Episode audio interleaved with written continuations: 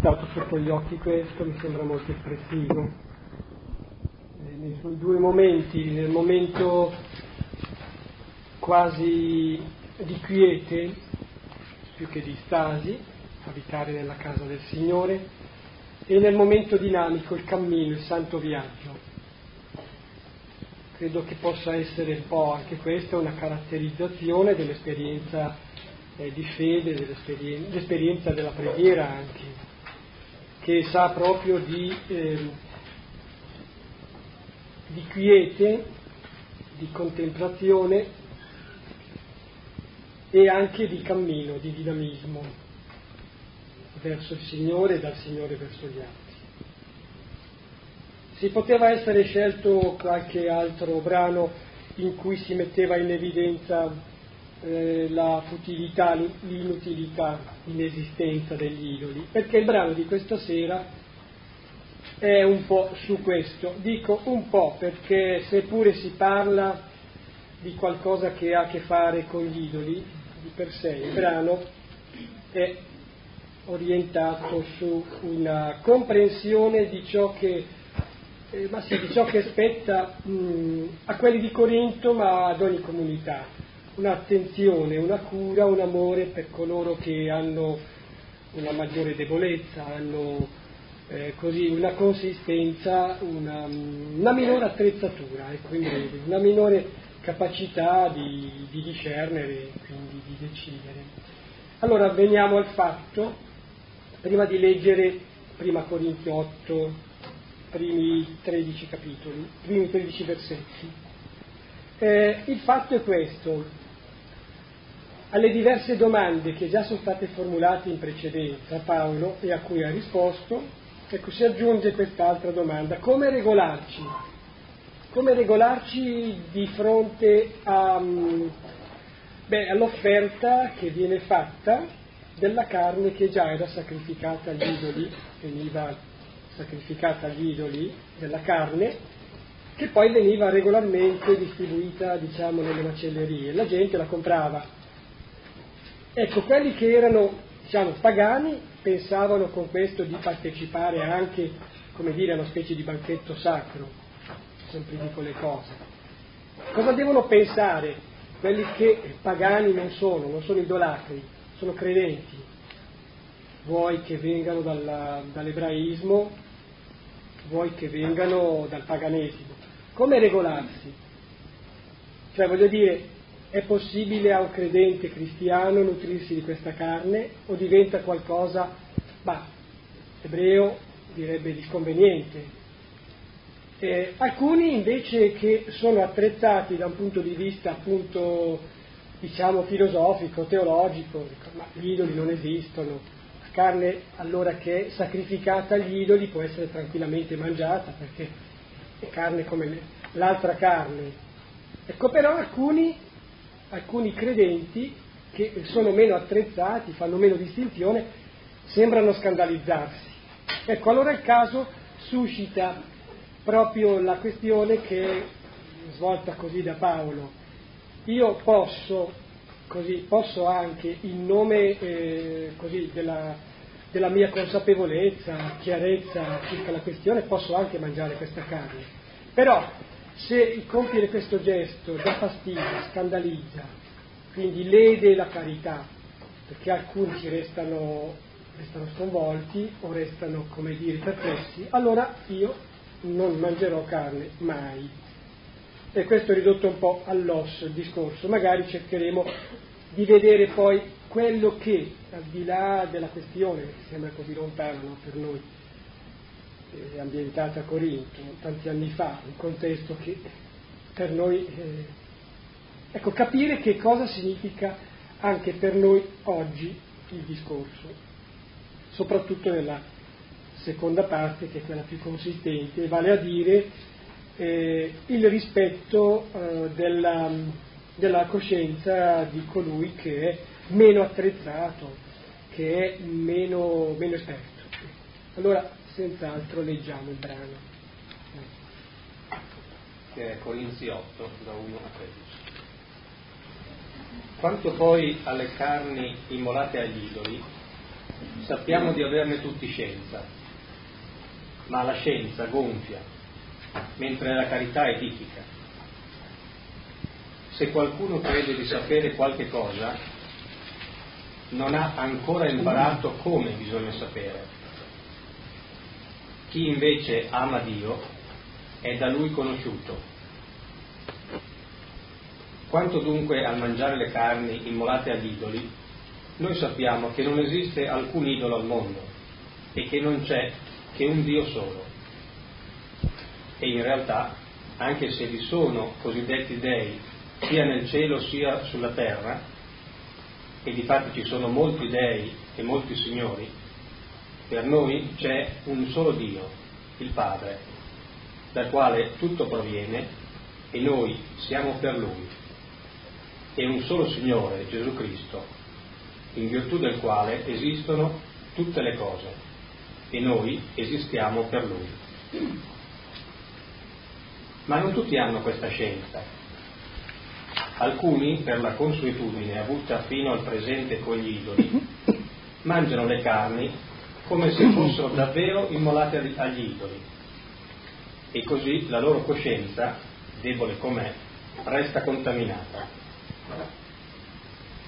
Non sarà certo un alimento ad avvicinarci a Dio, né se non ne mangiamo veniamo a mancare di qualche cosa, né mangiandone ne abbiamo un vantaggio. Badate però che questa vostra libertà non divenga occasione di caduta per i deboli. Se uno infatti vede te, che hai scienza, stare a convito in un tempio di idoli, la coscienza di quest'uomo debole non sarà forse spinta a mangiare le carni immolate agli idoli? Ed ecco, per la tua scienza va in rovina il debole, un fratello per il quale Cristo è morto. Peccando così contro i fratelli e facendo la loro coscienza debole e ferendo la loro coscienza debole, voi peccate contro Cristo.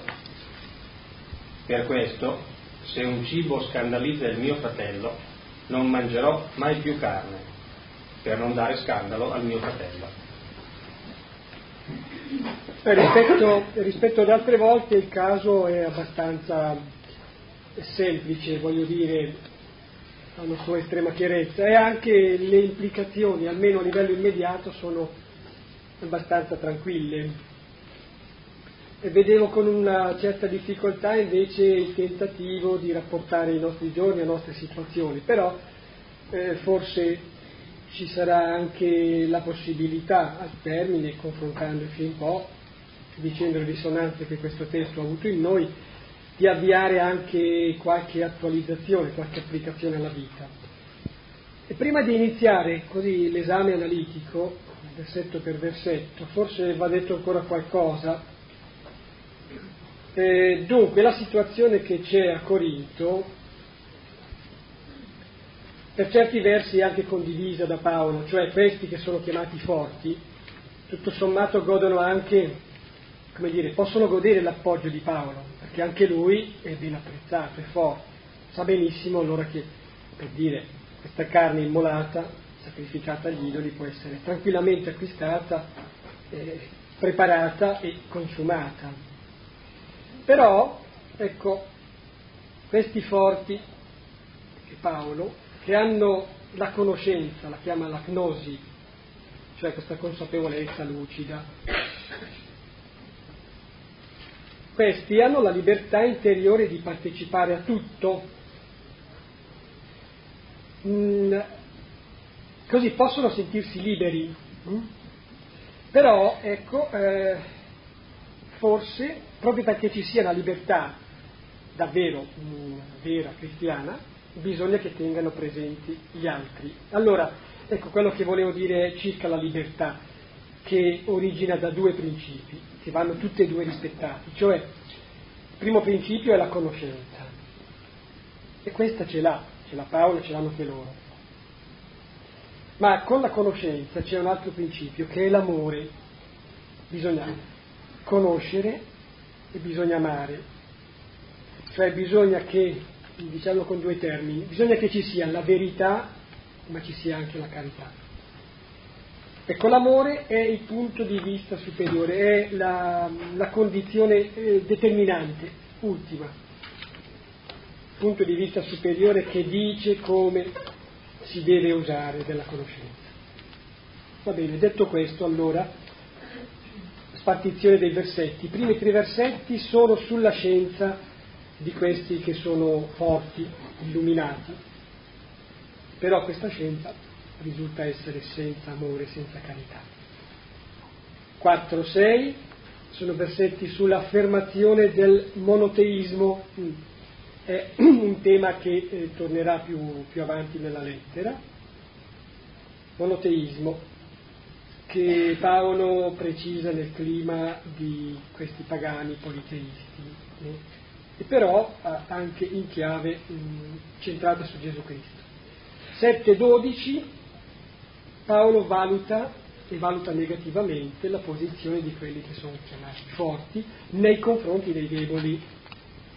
Eh, la scienza di queste persone forti, apprezzate, consapevoli, invece che edificare, finisce per, ehm, come dire, scuotere, confondere i deboli. Invece che per amare, eh, serve per gonfiare, peccare. Versetto ultimo, tredicesimo, è quello conclusivo, perentorio, tipico di Paolo. Paolo dà esempio della sua libertà, guidata dalla carità. Davvero illuminato dall'amore, non farà mai una cosa che si sente libero di fare, ma che non aiuta il prossimo. Allora, i versetti. Coraggio. A me eh, ha fatto venire in mente l'insieme, no? eh, l'idea che è vero, siamo tutti figli di Dio, ma non siamo figli unici. E un po' c'è la tentazione a volte di sentirsi impegnati in un percorso personale di crescita della fede, che è un po' troppo autocentrato. E questo è uno di tanti, un'occasione di richiamo a dire Dio ha chiamato un popolo, Dio salva un popolo, Dio vuole un cammino di popolo. Cioè vuoi dire la dimensione comunitaria come determinante? Non figli unici, ma un primogenito che è Gesù Cristo e poi una serie di fratelli che costituiscono un, um, un insieme organico, il corpo stesso di Cristo. Quindi un tessuto anche di rapporti. Okay. Quanto poi alle carni immolate agli idoli, sappiamo di averne tutti scienza. Ecco, beh, tutti tutti quelli che ne hanno scienza ce l'hanno, cioè tutti quelli che sono con una certa lucidità circa la questione, eh, sì, sono in questa lucidità. L'oggetto del contendere è stato abbastanza spiegato, le carni immolate agli idoli. Dicevo già che per gli ebrei mh, la questione, almeno per quanto riguarda la legge, la legge, la tradizione era definita cioè non potevano, eh, perché loro avevano tutto un discorso di purità legale, però troviamo anche nel Vangelo, no? loro qualsiasi cibo, anche quelli diciamo, che erano giudicati illeciti, legittimi dalla legge, qualsiasi cibo che acquistavano al mercato doveva essere anche sottoposto a una, forma, a una serie infinita di purificazioni. Eh.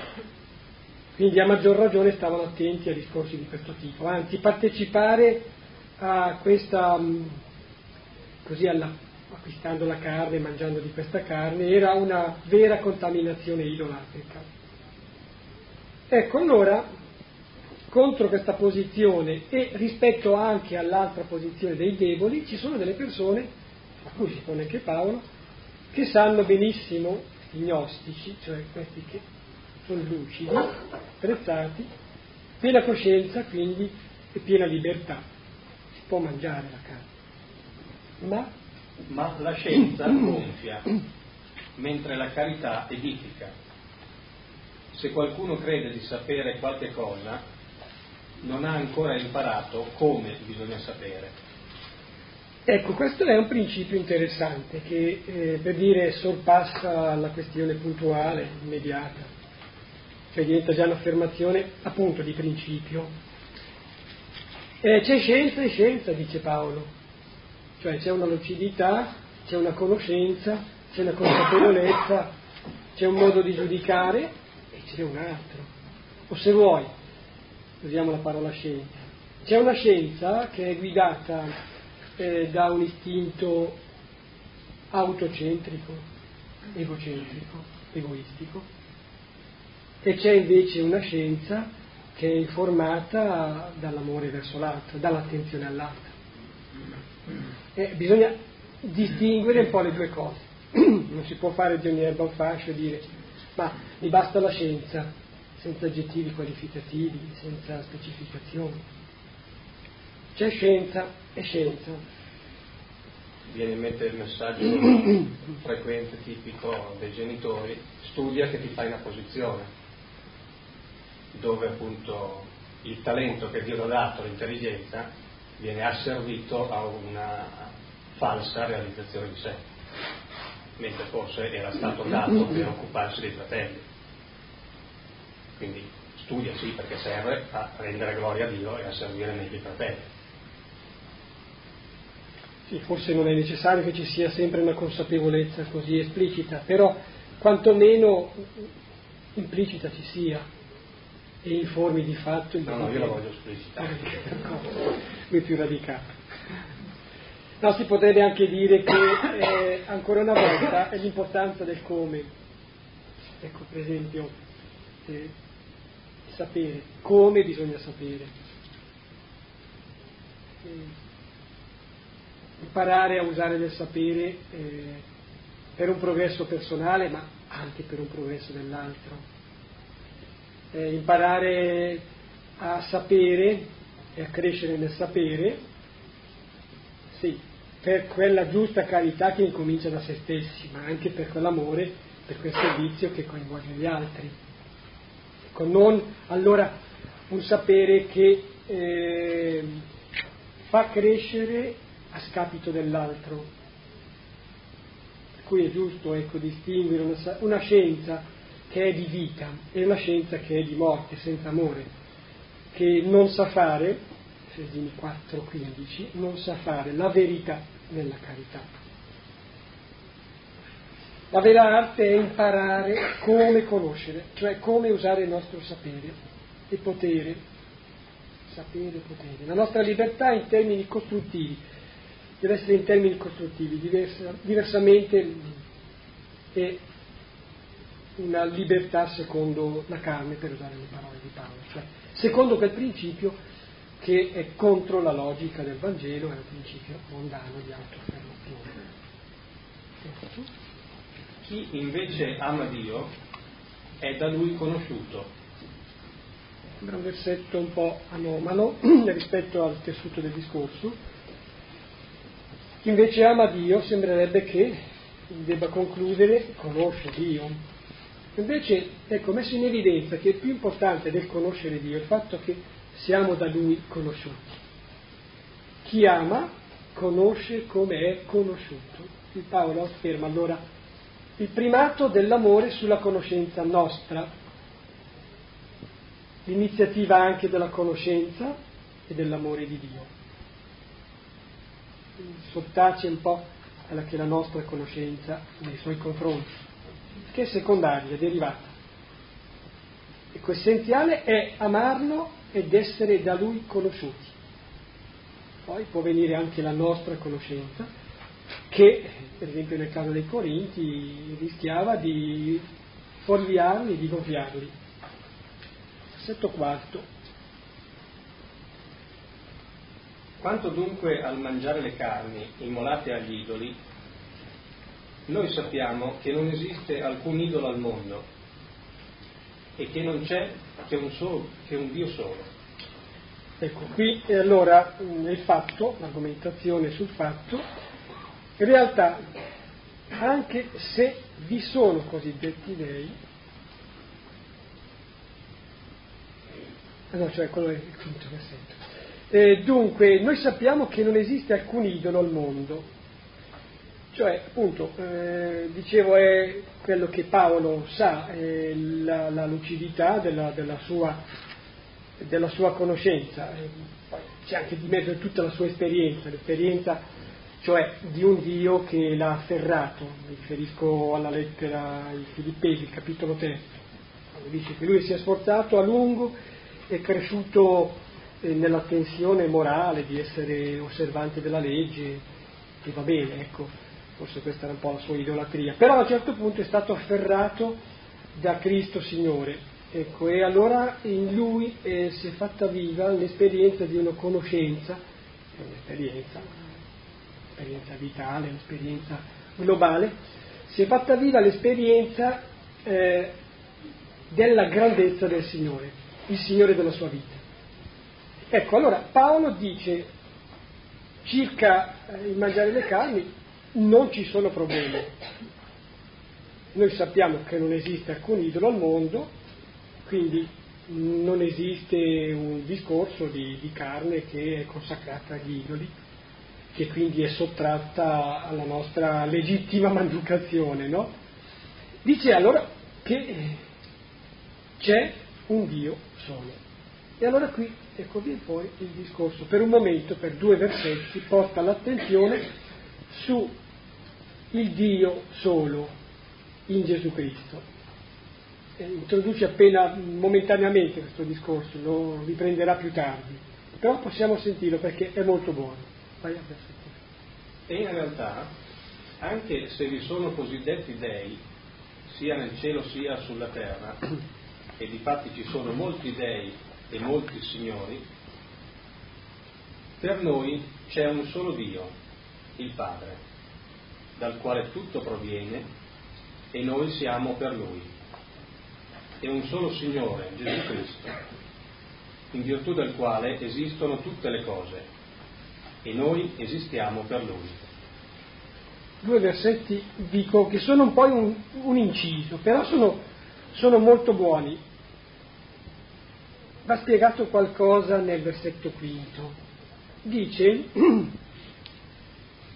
prima ha detto che noi sappiamo che non esiste alcun idolo al mondo, poi qui dice in realtà anche se vi sono cosiddetti dei sia nel cielo che sulla terra, sì, in un certo senso Paolo ammette che ci sia, e sul piano oggettivo e sul piano soggettivo, non sto a distinguere, ci sia qualcosa che noi riteniamo come sì, un'entità superiore a noi. Ma di fatto lui stesso nella lettera agli Efesini a un certo punto quando parla delle difficoltà che troviamo dice, beh certo non sono difficoltà da poco quelle che troviamo, noi ci troviamo a combattere eh, contro eh, un male così a nostra misura. Dici ma ci metti buona volontà tu da solo, ci mettiamo insieme, ci rimbocchiamo le maniche, riusciamo a vincere il male. Dice no, noi non possiamo vincere il male perché il male è grande, grandissimo, ci surclassa, ci trascende, più grande di noi, perché noi ci troviamo a combattere, dice, contro eh, il potere che abita, che abita i cieli, cioè parla di, di, di potestà che abitano nell'aria. Ecco, beh, ci sono delle concezioni eh, che riguardano un po' eh, così, la costituzione del mondo, la struttura del mondo. Vabbè, ammette anche che ci sia qualcosa che è grande ci trascende, ma questo, dice Paolo, non deve più di tanto, uh, come dire, turbarci, perché uno solo è il Signore. Tra l'altro stavo pensando che una qualche percezione o una qualche idea del genere l'abbiamo anche noi. E quando sì, appunto percepiamo più che a livello personale, a livello di società, di struttura, eh, per dire la forza, le forze anche di male che eh, nella struttura, nel sistema ci condizionano in modo che sembra davvero invincibile. È come ammettere ecco, che ci siano delle, Paolo le chiamerebbe ancora, delle potenze o delle potestà, no? Ecco, cose di questo tipo. Però dice, pur ammettendo che ci siano queste, queste cose, di fatto per noi c'è un solo Dio, il Padre. Ecco, questa diventa l'affermazione allora eh, dell'esistenza di un Dio, perché ma in termini così eh, piuttosto generici.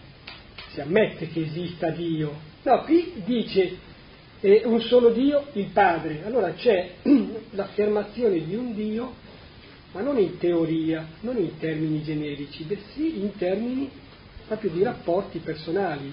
Un Dio che è il mio Dio, è un Dio che eh, mi sente come sua creatura, come suo figlio, poiché si presenta come padre, si rivela come padre in Gesù Cristo. Un Dio che è creatore, dal quale tutto proviene, un Dio che ha anche fine, traguardo verso cui si viaggia, noi siamo per Lui. E poi ecco l'affermazione molto bella di Gesù Cristo come Signore, come Curios. Si potrebbe davvero vedere Dio, mh, quale lo vede Paolo, lo vive Paolo, lo sente Paolo, come il creatore eh, dell'universo, del cosmo, tutto proviene da lui. E come anche il Signore della storia, della storia grande e della storia così più piccola che è la mia vicenda personale. Un solo Signore Gesù Cristo. Poi ecco nella sua nella visione, nella prospettiva a partire da Gesù Cristo, si vede che in virtù del quale esistono tutte le cose e noi esistiamo per lui. Cioè sono due versetti messi lì un po' per inciso che mi pare siano molto densi, anche molto belli e molto consolanti. Eh, a me viene la, chiar- la chiarificazione dell'idea della libertà che aleggiava prima, no? io ho capito, quindi sono libero da, dalla vecchia legge, no? messa in relazione col fatto di essere figlio di Dio. La mia realizzazione vera non è la libertà di peccare, ma è la libertà di scoprirmi figlio di Dio. Proseguiamo allora. Qui rientra nell'argomentazione che ecco, di per sé è centrale nel brano, versetto settimo.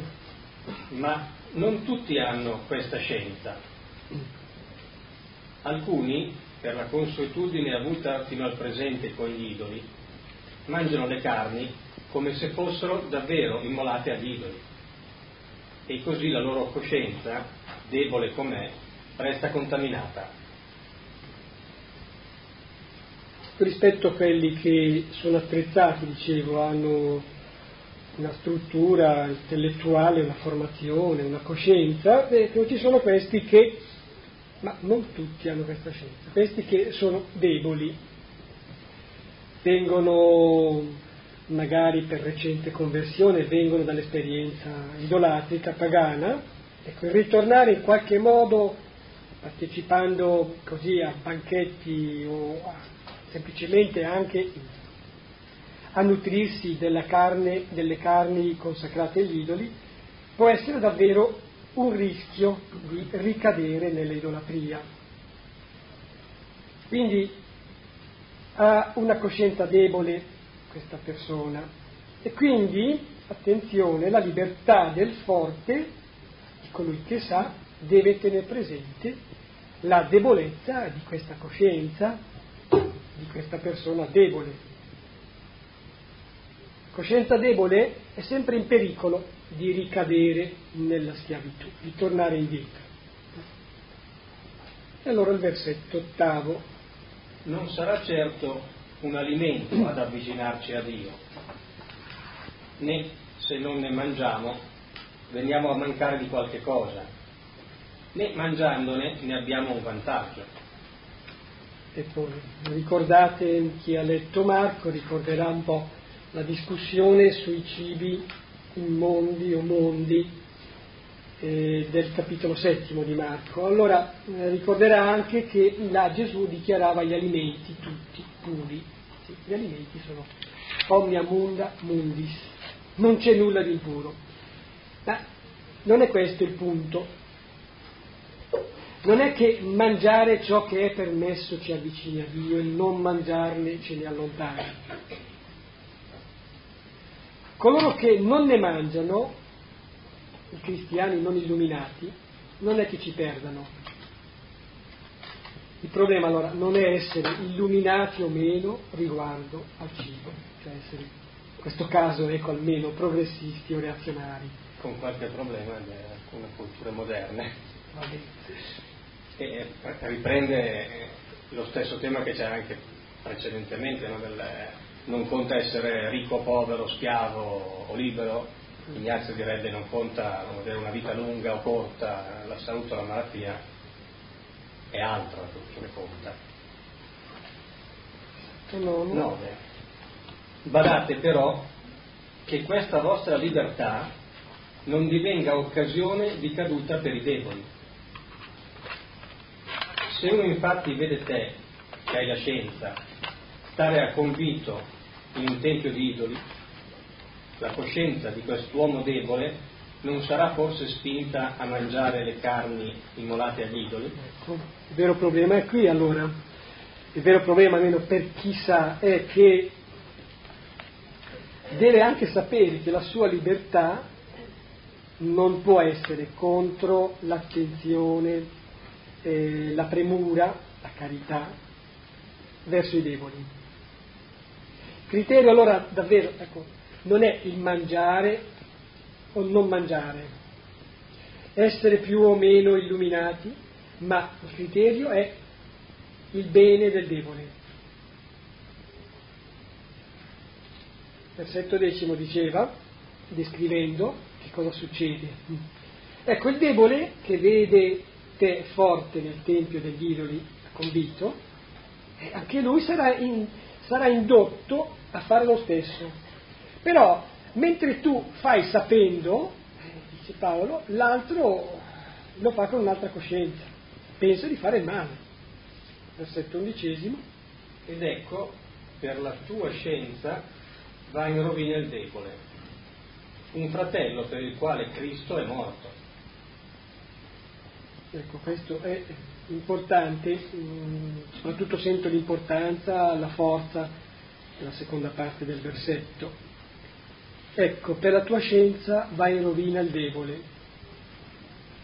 cioè rischia il tuo sapere, la tua sicurezza, di cui tu vai fiero, rischia di essere motivo di perdizione per il debole. Allora, chiediti se è lecita la tua condotta, cioè se fai bene, fa così, ecco, chiediti se hai sufficiente rispetto, ecco, rispetto rispetto a quello che è debole. Dicevo della seconda parte del versetto, è bello, un fratello per il quale Cristo è morto, cioè è messo in evidenza il valore del fratello, è messo in evidenza il valore che è non stimabile, citiamo anche in questo la scrittura, stimabile non in argento e oro, ma è stimabile è il sangue di Cristo. Ci ha redento non, ci ha riscattati, ci ha ricomprati, non con argento, oro, ma con il suo sangue, cioè il sangue è la vita. Fratello, vale la vita di Cristo. Quindi il valore del debole, cosiddetto debole, è un valore infinito. Proprio un riscatto, una rivalutazione del debole. Vale il sangue di Cristo che lo ha amato e ha dato se stesso per lui.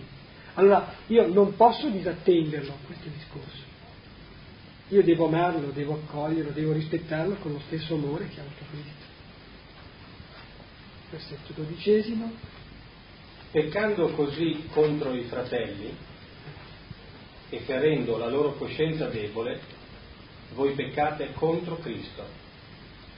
Cioè vai contro Cristo.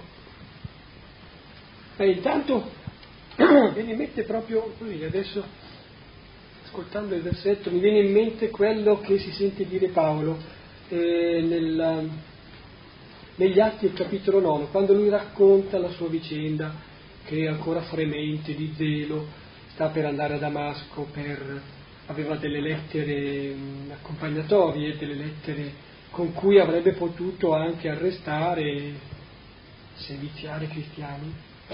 Bene, allora è sorpreso dalla esperienza cosiddetta appunto della via di Damasco, viene, cade a terra, cieco, gli si rivela la sua cecità e sente una voce che gli dice Saulo, Saulo, perché mi perseguiti? Interessante questa, questa cosa, che, che c'è un'immedesimazione di Gesù Cristo con i cristiani che Paolo ha perseguitato e si riproponeva di perseguitare. Quindi c'è davvero una immedesimazione anche qui, questo versetto dodicesimo, peccando contro i fratelli, voi peccate contro Cristo, dice Paolo. Questo lo diceva allora non per una convinzione eh, teologica, ma perché l'aveva sentito, l'aveva sentito nella sua esperienza, l'aveva sperimentato. Versetto tredicesimo. Per questo, se un cibo scandalizza il mio fratello, non mangerò mai più carne, per non dare scandalo al mio fratello. Ecco, allora, e qui Paolo, a conclusione, mostra il, il vero concetto di libertà che lui ha, che il cristiano deve avere, il concetto di libertà che Paolo ha, lui che ha la conoscenza, l'amore, lui libero di mangiare, decide di non mangiare, perché questo crea qualche problema, qualche serio problema al fratello. Eh, ma non dovrebbe scandalizzarsi, ma è debole, si scandalizza. Bene, allora dice io non mangerò mai carne.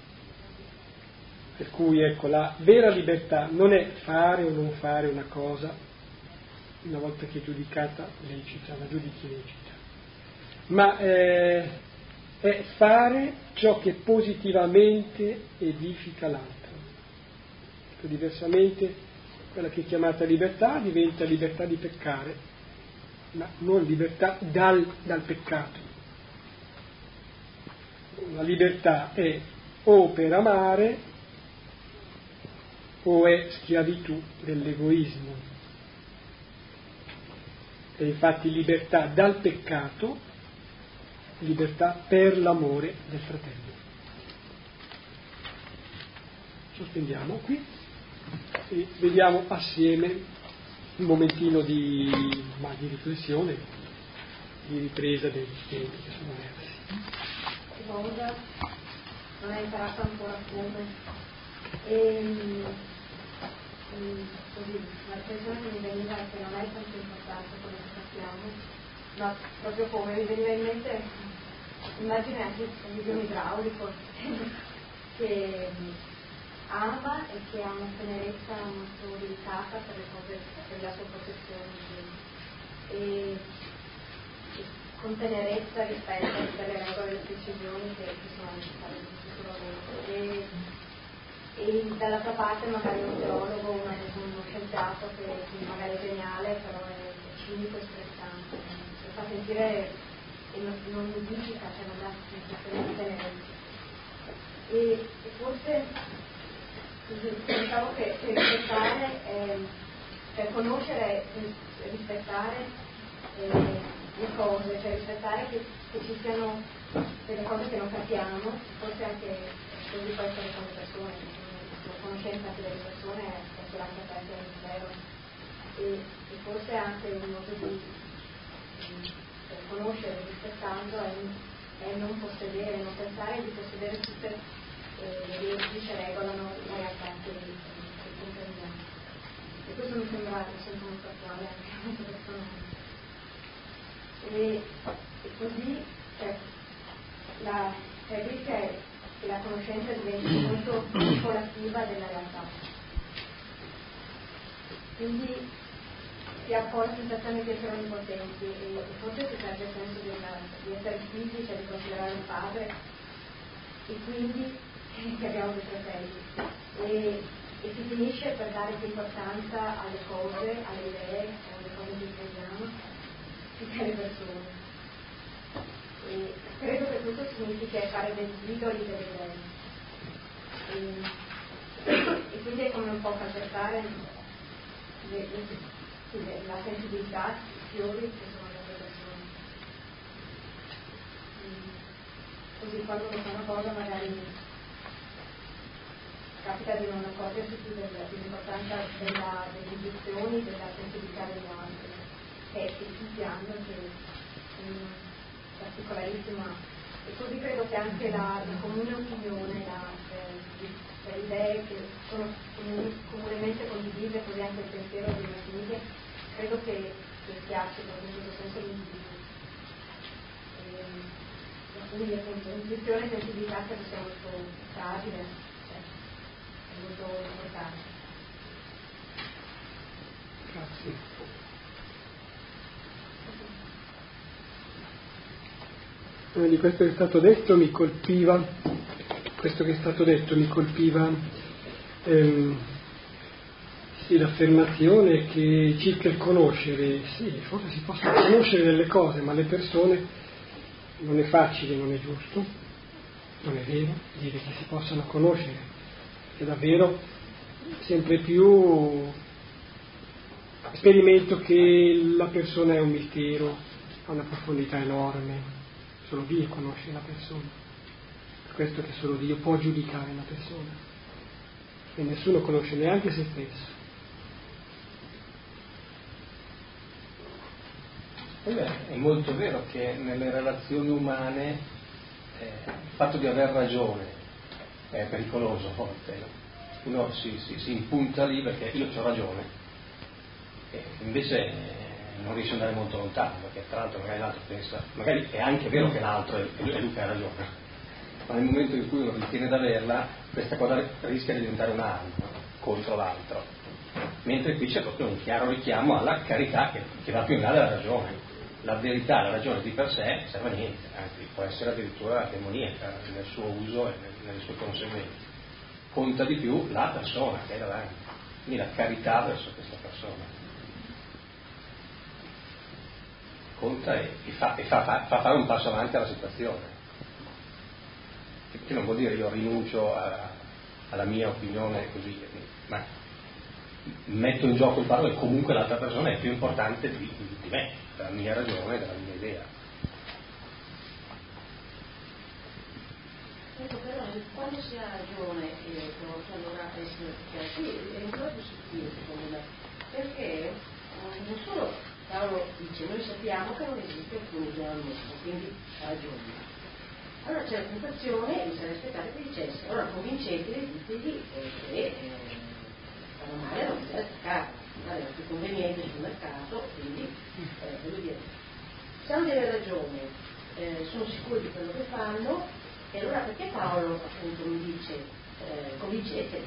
Tra l'altro eh, siamo molto bravi a dire, un'opportunità di convincere gli altri, perché se eh, una cosa è buona noi dobbiamo convincerli.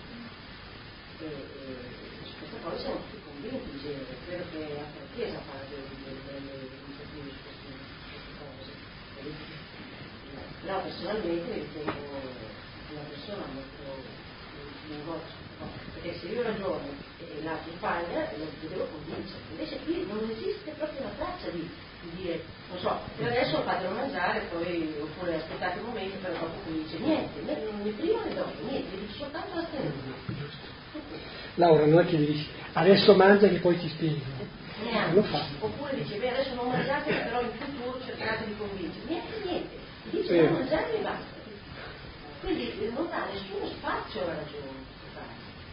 Accetta l'altro proprio fino in fondo. E l'altro qual è che cammina?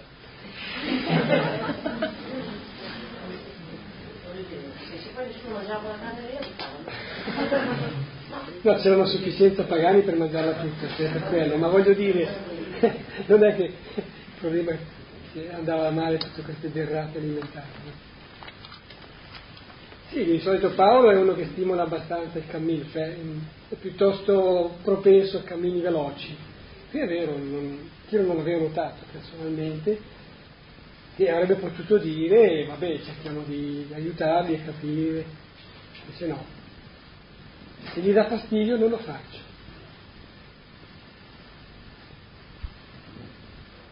forse potrebbe lasciarlo sottinteso, no? dice io non mangio più carne perché lo scandalizza, cioè fin tanto che lo scandalizza. Magari è, è, vero che non lo dice, no? però potrebbe essere sottinteso nel senso del fin tanto che c'è anche uno solo che si scandalizza, io mi spengo. Ciò non toglie che lavorerò per far crescere la situazione. Sentendo altre cose di Paolo, no? che ci tiene a che la gente non resti ferma, ma cresca, faccia un percorso.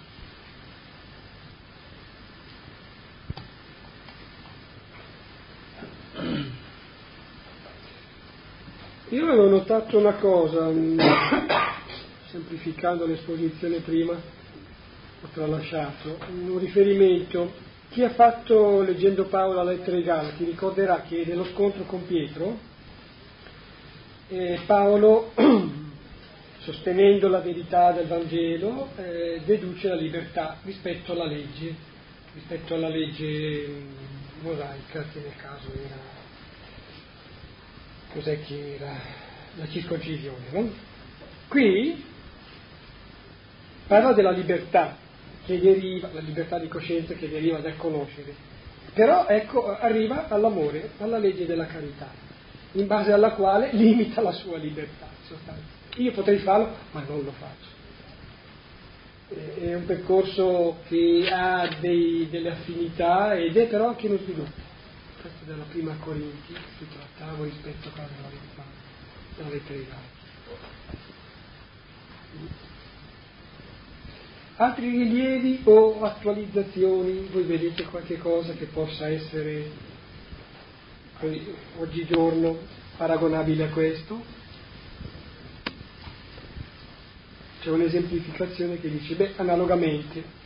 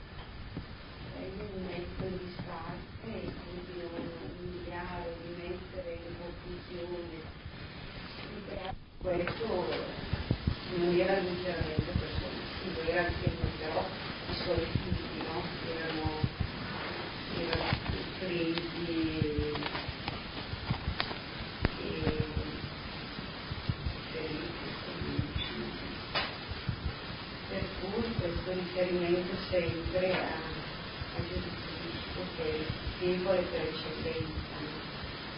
Per cui vedo molto un richiamo anche a noi oggi di, di conversione e di, di, cambiare lo sguardo verso chi è più fragile, più ignorante, più, più povero, perché certamente loro hanno dei grandi in Spagna Então, isso é muito detalhe na Santa Paulo, com influência espírita no capítulo delegado. Eu creio que Jesus da Deus se apresentou no tempo e coloca em nome da filha em um molto, molto speciale. Per conoscere la sua presenza in essi dobbiamo diventare tutti abbiamo scelto la scala, qualcuno diceva prima lei, la scala della, dell'onnipotenza, diventare piccoli, columni, lavarci i piedi brillanti, fino a questo. Se no non, non arriveremo mai, se pensiamo di portare l'altro a essere come noi, senza prima avere la carità e l'amore nei suoi confronti è impossibile considerato come l'elettrico cristianale, quanto tanto cambiare. Eh, su questo filone a noi viene da pensare il fatto che siamo membra di un unico corpo, è, è un unico corpo, i fratelli e il Padre Cristo. La Chiesa lo chiama un corpo mistico. E ciò che succede a uno incide su quello che succede agli altri.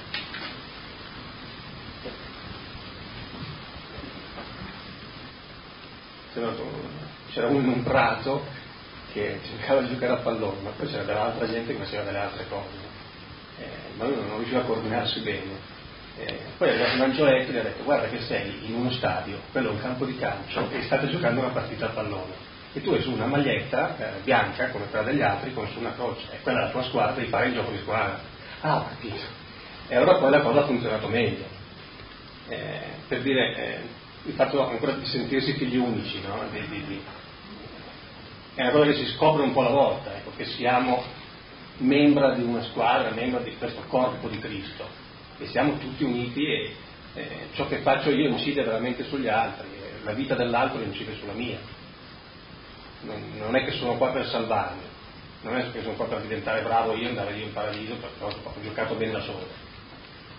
Non è questo che ci è chiesto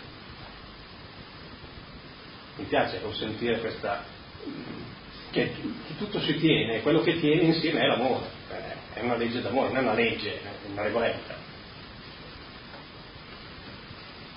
Diversamente c'è una autoaffermazione che è un'illusione, cioè, se uno si illude di non essere parte di un corpo, no? la vita è tralci, non va lontano. Io pensavo una cosa quindi semplicemente il fatto che siccome ci avevi così, dovuto imparare a non fare di fronte ai nicotini quelle cose che poi se loro meritano a farle cascano su mia cognata di picchio. L'amore di se stesso che ti spinge, anzi, no? la sopravvivenza. Non ti picchia. Cioè, siccome ci sono tantissime cose che che magari uno così è portato a fare perché si sente all'altezza,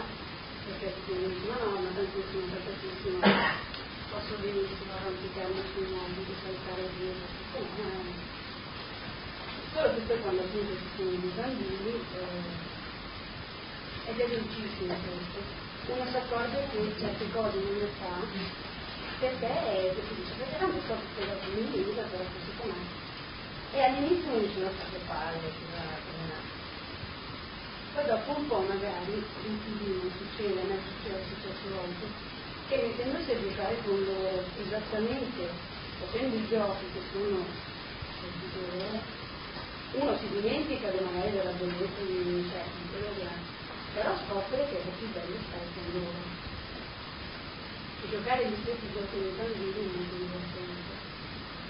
E eh, come dire, non si fa cambiare l'altro, si cambia molto di più. E, ed è molto, veramente, insomma, magari è una semplificazione, però in certe piccole cose eh, io credo che eh, veramente potremmo trovarci tante cose interessanti per cambiare completamente la Senz'altro è buono il paragone usato da Nicole per quel che riguarda, credo, il, diciamo così, la sintonizzazione sulla lunghezza d'onda dell'altro. Poi i nipotini impareranno a saltare, arrampicare sui mobili, eh, quando saranno più grandi faranno quello esattamente che desideravi fare tu. Ma mh, per il momento è buono che tu ti sintonizzi su di loro. Ecco, questo mh, sì, mi pare perfettamente centrato e bello. Allora va detto per complemento, e diventa anche un testo che suggerisco, va detto per complemento che Paolo non è che dica dunque, va bene, eh, la carità è il criterio primo e diventa criterio unico e allora lascia perdere la verità. Eh, ha un'espressione Paolo nella lettera agli Efesini, capitolo 4, versetto quindicesimo, che dice bene la sintesi, magari difficile, tra verità e carità. Ecco, dice esattamente realizzando la verità nella carità. E una carità che non fosse vera, che non fosse poco alla volta, gradualmente, e i ritmi il Signore li sa, e le persone pian piano imparano, una carità che non fosse vera non sarebbe una vera carità. E una verità che non fosse anche in un contesto di amore non sarebbe la verità evangelica, non sarebbe una verità vitale, sarebbe quel gonfiarsi che Paolo rimprovera ai Corinti, a cui fa bella questa espressione, realizzando la verità nella carità credo si possa fare anche la reciproca, realizzando la carità nella verità. Ora, qualche altro testo suggerisco, pochi per la verità. Prima Corinti, capitolo tredicesimo,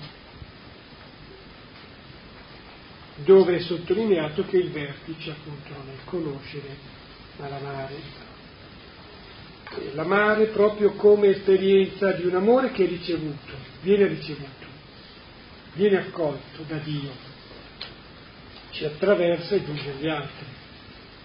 Quello è l'amore proprio, cioè è l'accettazione incondizionata che non trova sorgente in noi. Eh. Lo sappiamo o meno, la sorgente davvero è Lui.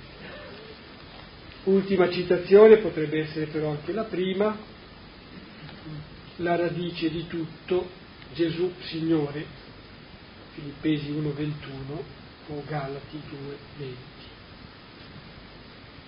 Gesù è il Signore.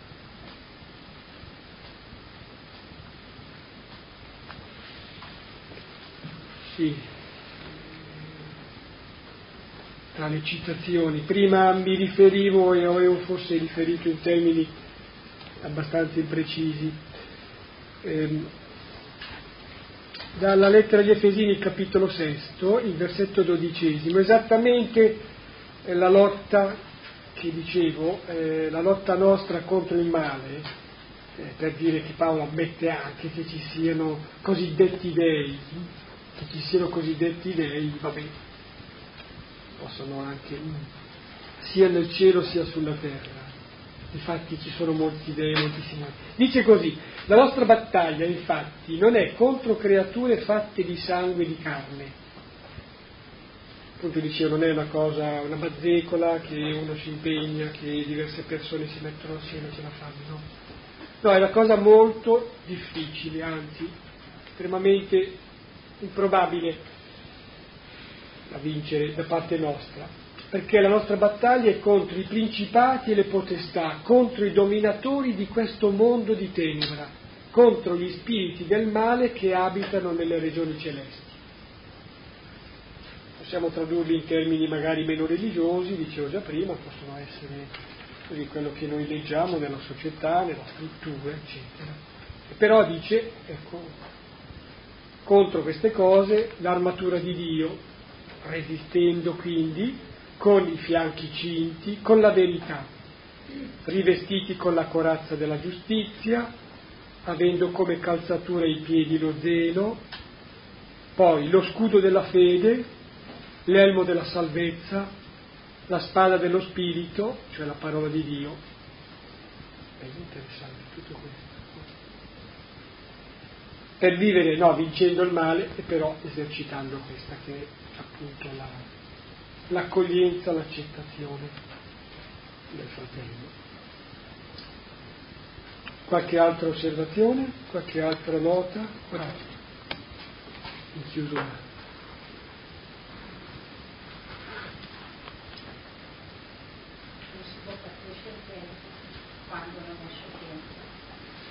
Non si può crescere, no, dunque si può tirare l'erba per farla crescere, perché la si spetta semplicemente, giusto? Giusto.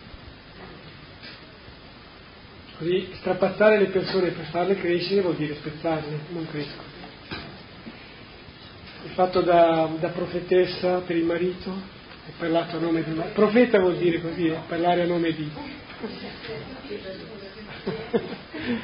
Viva.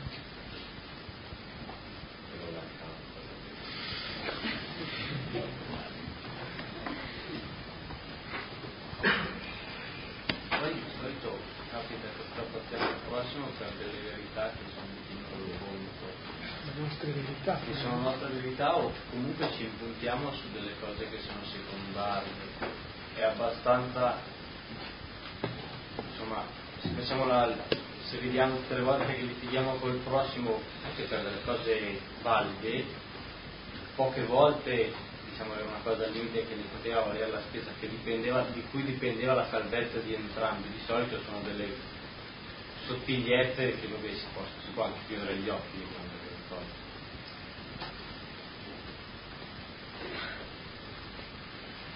Anche lì dipende da come è il tuo sguardo, da come è il tuo